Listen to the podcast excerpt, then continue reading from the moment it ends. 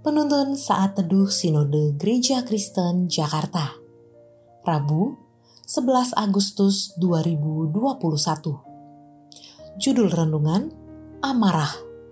Diambil dari Kitab Amsal pasal 16 ayat 32 Orang yang sabar melebihi seorang pahlawan. Orang yang menguasai dirinya melebihi orang yang merebut kota tidak jarang hal-hal yang sepele dalam kehidupan ini dapat menimbulkan amarah. Setiap orang mengalami saat-saat ketika mereka merasa jengkel, terganggu, kecewa, dan marah. Orang dewasa bisa marah, anak-anak, majikan, anak buah, dan bahkan pendeta pun bisa marah setiap orang bisa merasakan amarah di dalam berbagai kesempatan di dalam hidup kita. Selama pandemi COVID-19, diberitakan di media online, ada orang tua yang tidak lagi sabar mengarahkan anaknya untuk sekolah online. Ia menjadi marah kepada anaknya, sehingga memukul anaknya hingga meninggal dunia.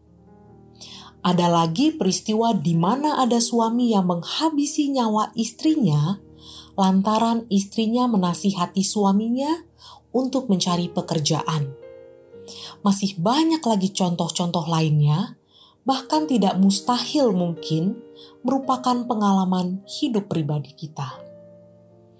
Firman Tuhan hari ini mengajarkan sesuatu yang sangat penting – di mata Tuhan, kesabaran itu memegang peranan yang sangat penting dalam kehidupan iman kita.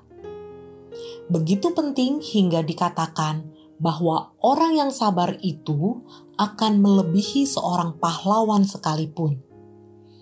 Orang yang mampu menguasai dirinya akan lebih besar dari orang yang mampu merebut sebuah kota sekalipun. Supaya hidup kita tidak didikte oleh amarah, kita perlu senantiasa melatih diri menggunakan akal budi, sehingga kita bisa merdeka dari kemarahan. Kemarahan yang terkendali akan membuat seseorang lebih bijaksana. Seperti kata firman Tuhan, akal budi membuat seseorang panjang sabar, dan orang itu dipuji karena memaafkan pelanggarannya. Tentunya, yang lebih penting lagi, kita harus senantiasa memohon bimbingan, pengendalian diri, serta arahan Roh Kudus. Semoga hidup kita tidak lagi dikendalikan oleh amarah kita yang tidak sehat. Mari kita berusaha untuk tidak didikte oleh amarah kita. Kesabaran terlihat lebih indah daripada kemarahan yang tidak terkendali.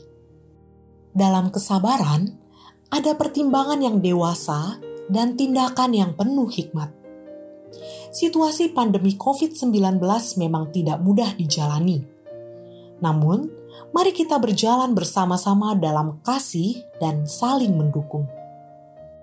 Jangan mau didikte oleh kemarahan, melainkan perlebarlah kesabaran hati Anda. Kiranya Tuhan memampukan kita.